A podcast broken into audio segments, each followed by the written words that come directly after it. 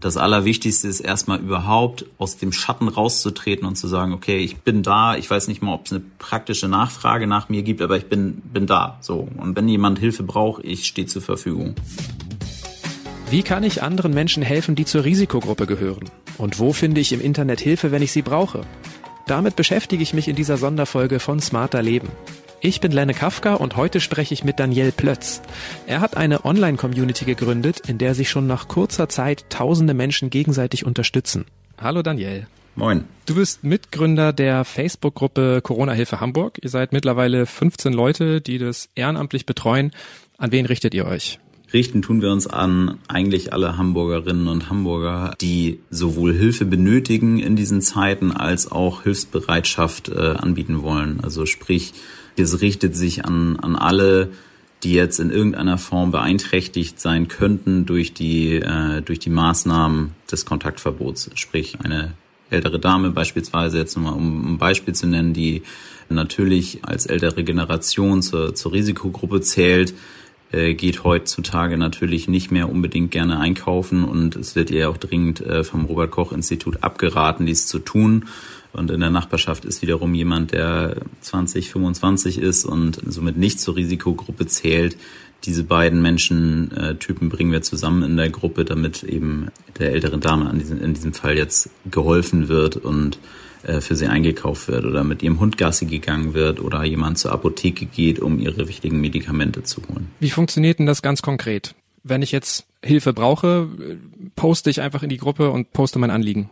Oder wie funktioniert das? Ganz konkret funktioniert es äh, in der Gruppe so, dass Hilfesuchende ein Posting absetzen. Wir haben da so ein, ein kleines How-To sozusagen auf der Website, also auf Facebook gestellt.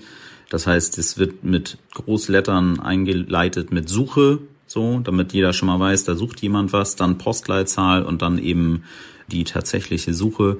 Es kann sein, dass dann unser Moderatorenteam sagt, hier, wir haben das aufgenommen, aber äh, löscht das mal bitte wieder oder packt das hier in, unter, unter einen bestimmten Post, damit wir da alles gesammelt haben. Löschen nur unter den Umständen, dass einige Leute tatsächlich, also gerade älterer Generation, tatsächlich direkt irgendwie Adresse und, und Telefonnummer etc. da reintragen.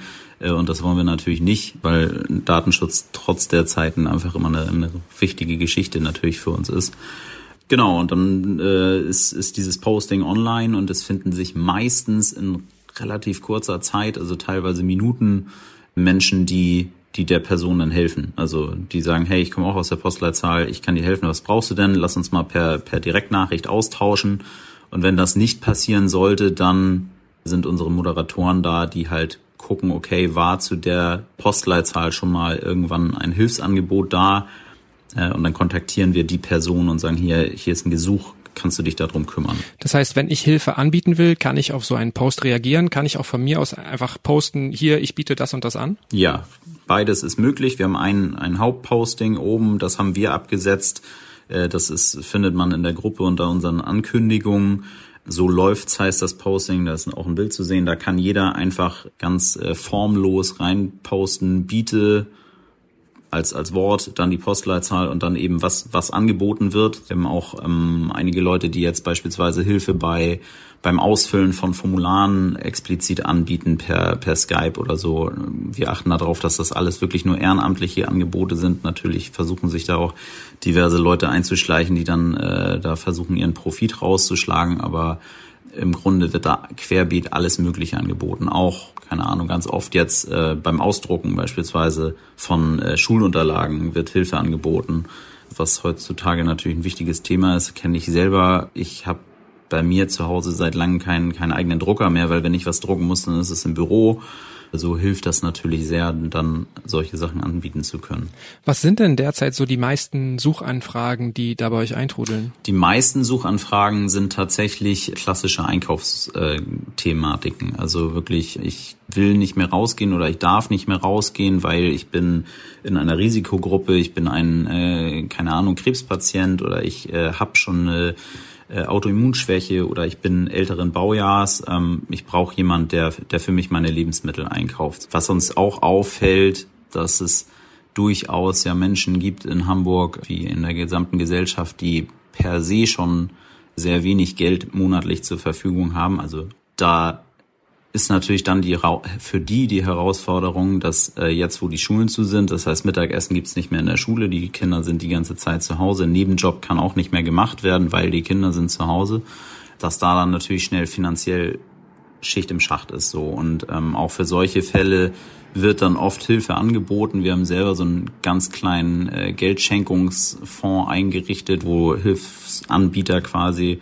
immer ein paar Euro hinschieben, damit dann solche Härtefälle trotzdem auch irgendwie zu ihrem Brot, zu ihren äh, Bananen oder sonst irgendwelchen Nahrungssachen kommen. Und ihr verwaltet das Geld? Richtig, wir, wir haben, ähm, also muss man natürlich in, in Kürze der Zeit haben wir jetzt natürlich nicht irgendwie einen äh, gemeinnützigen Verein gegründet oder irgendwas in der Form. Das heißt, es ist jetzt keine klassische Spende gegen eine Spendenquittung, sondern es ist halt wirklich eine, eine, eine Schenkung. So, das wird per PayPal kommen dann immer ein paar Euros irgendwie an. Und dann äh, gucken wir uns halt die Fälle an, machen jetzt natürlich keine Schufa-Kontrolle oder sonst was, Vertrauen. Nee, aber wie, genau, ne? wie, wie prüft ihr die? Das ist, es ist eine Herausforderung total. Also ich glaube, das beste Indiz dafür ist, wie, wie ehrlich die Leute mit uns kommunizieren. Also jetzt nur, weil irgendjemand ähm, ein Posting schreibt, äh, hab kein Geld, schick mal rüber, ähm, schicken wir natürlich kein Geld irgendwo rüber, sondern gehen mit den Leuten dann in den direkten Dialog per Direktnachricht und finden dann in der Kommunikation doch relativ leicht heraus, ob das jetzt was Ernstes ist oder halt eben nicht. Gibt es Probleme, die dir vor dieser Gruppengründung gar nicht bewusst waren? Hat dich irgendwas überrascht? Womit ich nicht gerechnet habe im positiven Sinne ist einfach, wie viele Leute sehr, sehr schnell in der Gruppe aktiv sind und wirklich Hilfe anbieten. Und der insgesamt Tonfall, ich mache ja nun das digitale Thema auch schon ein paar Jährchen, insgesamt der Tonfall extrem positiv ist. Also natürlich gibt's immer mal Hater so, die, die bügeln wir auch gnadenlos raus so, dass, wenn immer uns das auffällt, äh, ist da eine, eine harte Tür wie in einem guten Club irgendwie wichtig. Aber insgesamt stellen wir fest, dass es einfach ein sehr, sehr guter Tonfall ist, die Leute extrem hilfsbereit und solidarisch denken. Hat dich irgendwie eine Geschichte, die du mitbekommen hast, besonders gefreut oder bewegt? Das ist mittlerweile echt schwer zu sagen, weil es echt viele, viele Sachen schon gab. Äh, und wir hatten hier eine Suchanfrage in unserer Gruppe beispielsweise von einer Zahnarztpraxis, die halt einfach schlichtweg keine Mundschutz geliefert bekommen hat, weil die, die Lieferung abhanden gekommen ist. Das äh, liest man ja tatsächlich relativ oft gerade, dass äh, Gott und die Welt irgendwelche Mundschutze irgendwo wegklaut. Und so war das halt auch in diesem Fall. Und dann gab es halt eine, eine Verständigung zwischen uns und der Gruppe in Norddeutschland, die dann halt dort mit einem Kaufhaus vor Ort kooperiert und halt 50 Mundschutze hier nach Hamburg dann geliefert hat zu dieser Zahnarztpraxis. Und im privaten Sektor sind es wirklich so diese Fälle, wo Leute von uns aus unserem Team Menschen beliefert hat und einfach gesehen hat, wie dankbar die sind einfach und wie, wie sehr man denen geholfen hat, damit, dass die jetzt einfach einen Karton mit ein bisschen Obst, ein bisschen Brot und ein bisschen sonst was bekommen haben. Wie ist denn das? Du hast eingangs erwähnt, besonders viele Menschen brauchen Hilfe beim Einkaufen, besonders viele Leute bieten da auch Hilfe an. Beratet ihr auch Menschen, worauf man dabei achten muss? Weil meine Freunde wollen ihren Eltern helfen, ihren älteren Nachbarn, aber alle sind so ein bisschen unsicher, wie macht man das denn genau? Darf ich einfach bei denen klingeln? Sollte ich da irgendwie Kontakt vermeiden? Muss ich den Einkaufszettel mir in den Briefkasten werfen lassen? Gebt ihr da auch Beratung? Ja, tatsächlich. Also da geben wir auf jeden Fall, äh, haben wir da Expertise bei uns sitzen, was für uns extrem wichtig ist, dass wir uns halt eben genau auf äh, wirklich klare Expertise verlassen. Das heißt, wir, wir geben halt keine Mutmaßung raus oder sonst was. Wir sagen, äußern nur Dinge, die wirklich entweder von unserer Ärztin sind oder vom Robert Koch Institut auch genauso empfohlen werden.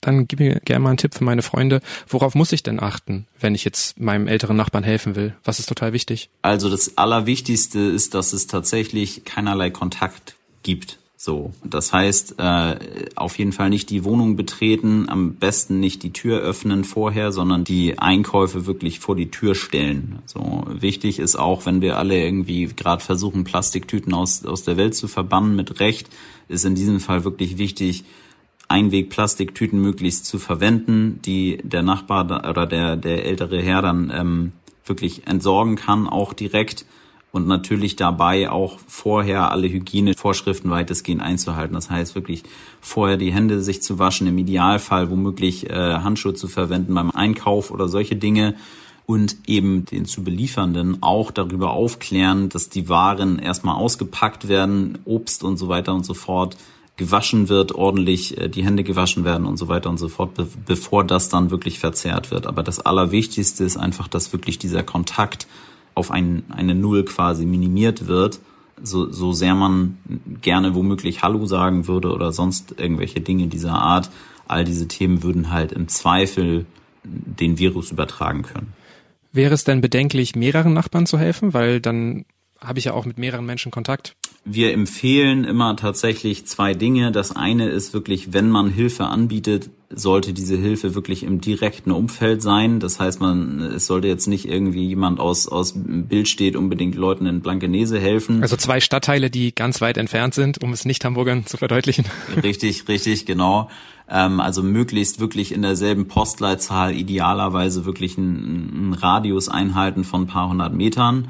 Und dann empfehlen wir auch wirklich immer jeden Einkauf oder jede Hilfe einzeln zu machen. Sprich, irgendwie eben nicht jetzt einmal die große Einkaufsrunde und dann gehe ich zu Nachbar 1, 2, 3, 5, sondern halt wirklich erstmal zwischendurch wieder quasi sich selber hygienemäßig auf, auf Null bringen, so gut es geht, und dann halt die nächste Tour starten. Das ist die sicherste Variante, um wirklich dafür zu sorgen, dass der Virus nicht weiter übertragen wird andersrum mal gedacht, wie sollten denn jetzt ältere Menschen zum Beispiel mit der Bezahlung verfahren, wenn jetzt in eurer Gruppe Kontakt aufnehmen mit jüngeren Menschen, die machen die Einkäufe, die können denen ja nicht einfach Geld mitgeben, oder? Also entweder haben die Leute tatsächlich irgendeine Art von Online-Möglichkeit, das, das kommt auch jetzt mittlerweile immer häufiger vor, dass die, die Menschen PayPal nutzen oder äh, womöglich ein Online-Banking besitzen oder so, solche Dinge.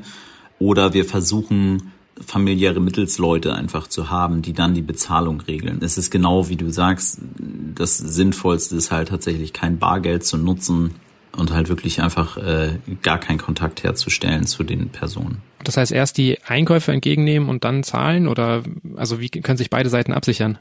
Wir kommen nicht drum herum in dieser Zeit, den Menschen da so einen gewissen Vertrauensvorschuss zu geben. Du hast schon gesagt, wenn man Halskratzen hat, irgendwelche Symptome hat, dann sollte man natürlich nicht helfen oder nicht in Kontakt mit anderen Menschen gehen. Es ist natürlich so, dass viele Infizierte erstmal keine Symptome haben. Wenn ich jetzt selber einfach Angst habe, das Virus zu verbreiten oder ähm, auch vielleicht mich anzustecken, habe ich denn irgendwie die Möglichkeit, einfach von zu Hause online auch wirklich zu helfen? Auch digital sind natürlich alle erdenklichen Möglichkeiten eigentlich vorhanden, äh, zu helfen. Ist dann aber natürlich eine andere Sache, als jetzt lebensnotwendige Einkäufe. So, also. Gibt's denn irgendwo eine Übersicht, wo man spenden kann und das auch irgendwie vertrauensvoll? Also ich erlebe das gerade, dass viele Menschen denken, hey, irgendwie möchte ich die, die Krankenhäuser unterstützen, dass da Materialien hinkommen, dass da Gelder vorhanden sind. Obdachlose sind ein großes Thema. Da ist auch gerade eine Spendenaktion. Wie erkenne ich da, was sind vertrauensvolle Anbieter? Was meines Erachtens gerade jetzt wichtig ist, ist, dass bei solchen Spendenthemen oder Schenkungsthemen die Menschen wirklich darauf achten, mit was sie sich sicher fühlen. So, das heißt, bei Spenden wirklich darauf zu achten, okay, das ist jetzt wirklich das altbekannte Deutsche Rote Kreuz oder die Samariter oder keine Ahnung, irgendetwas Bekanntes sozusagen, was wirklich Ärzte ohne Grenzen etc., also bekannte Einrichtungen, wo jeder weiß, okay, die waren vorher schon da, die sind jetzt auch da, da fühle ich mich gut. Ihr seid natürlich nicht die einzige Gruppe dieser Art. Es gibt viele Gruppen, zum Glück, in sozialen Netzwerken. Wenn in meiner Umgebung sowas noch nicht vorhanden ist, und ich jetzt auch vielleicht sage, hey, ich gründe auch so eine Gruppe, worauf sollte ich denn achten? Weil ihr habt jetzt auch fast 7000 Mitglieder, so eine Gruppe wird schnell unübersichtlich. Wir wissen alle, in sozialen Netzwerken wird der Ton auch schnell rau. Wie schafft ihr das alles im Griff zu behalten? Also ähm, was extrem wichtig ist, ist ein starkes Team zu haben, wirklich. Also wir haben angefangen, da waren wir schon schnell vier, fünf Leute und merkten schnell, dass diese vier, fünf Leute unterm Strich zu wenig sind, weil natürlich auch nicht jeder jetzt äh, 24-7 irgendwo die Gruppe moderieren kann. Ich kann dazu nur sagen, schreibt uns gerne an, wenn, wenn das der Fall ist. So, ich empfehle, wie gesagt, jedem das nicht alleine zu versuchen, weil alleine wird's einfach schnell wirklich richtig schwierig. Äh, und dann helfen wir gerne mit den Sachen, die wir jetzt irgendwie daraus gelernt haben, in, in einem kurzen Dokument und bauen euch auch irgendwie einen Facebook-Header im Zweifel. Das haben wir mittlerweile für, weiß nicht, zwölf andere Gruppen in, in Deutschland auch getan. Also im Zweifel lieber bestehende Netzwerke nutzen, als jetzt überall kleine Grüppchen zu bilden und die sind dann vielleicht nicht sicher, sauber. Ja, richtig. Ähm, also ich freue mich natürlich über jede Gruppe, die irgendwo sich gründet und wo ich reingucke und sehe, okay, hier hat man das Gefühl, hier können Leute wirklich strukturiert suchen und strukturiert irgendwie finden oder es wird ihnen direkt Hilfe angeboten.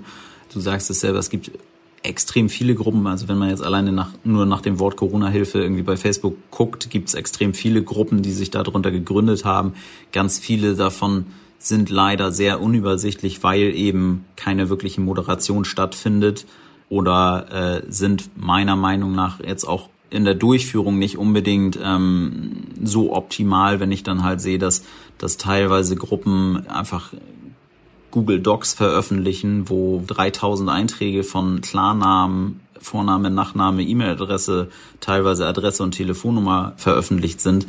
Das ist dann natürlich eine, eine Geschichte, wo ich aus Datenschutzgründen dann wieder denke, okay, das, das, das ist auch nicht so richtig cool. So.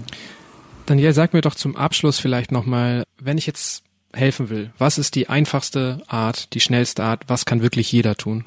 Das Allerwichtigste ist erstmal überhaupt aus dem Schatten rauszutreten und zu sagen, okay, ich bin da, ich weiß nicht mal, ob es eine praktische Nachfrage nach mir gibt, aber ich bin, bin da. So. Und wenn jemand Hilfe braucht, ich stehe zur Verfügung. Ähm, und das ist, glaube ich, erstmal das Wichtigste. Okay, und wahrscheinlich in diesen Zeiten auch mit dem Nachsatz, immer ohne sich oder andere zu gefährden. Noch mehr Infos zu den aktuellen Entwicklungen der Corona-Pandemie hören Sie jeden Tag ab 18 Uhr im Spiegel Update. Auch dort beantworten wir immer eine Frage unserer Leserinnen und Leser. Und die nächste Smarter Leben Episode gibt es dann morgen. Denn bis auf weiteres geht's hier in diesem Podcast jeden Tag um ein Thema, das uns alle in der Corona-Krise im Alltag betrifft. Und wenn Sie uns dazu auch eine Frage schicken wollen, dann schreiben Sie einfach an smarterleben.spiegel.de. Und wir versuchen dann hier im Podcast eine Antwort darauf zu finden. Ich bin Lenne Kafka und bei der Produktion dieser Folge wurde ich unterstützt von Ole Reismann, Matthias Kirsch, Sebastian Spalleck und Jasmin Yüksel. Unsere Musik kommt von Audioboutique. Tschüss, bis morgen.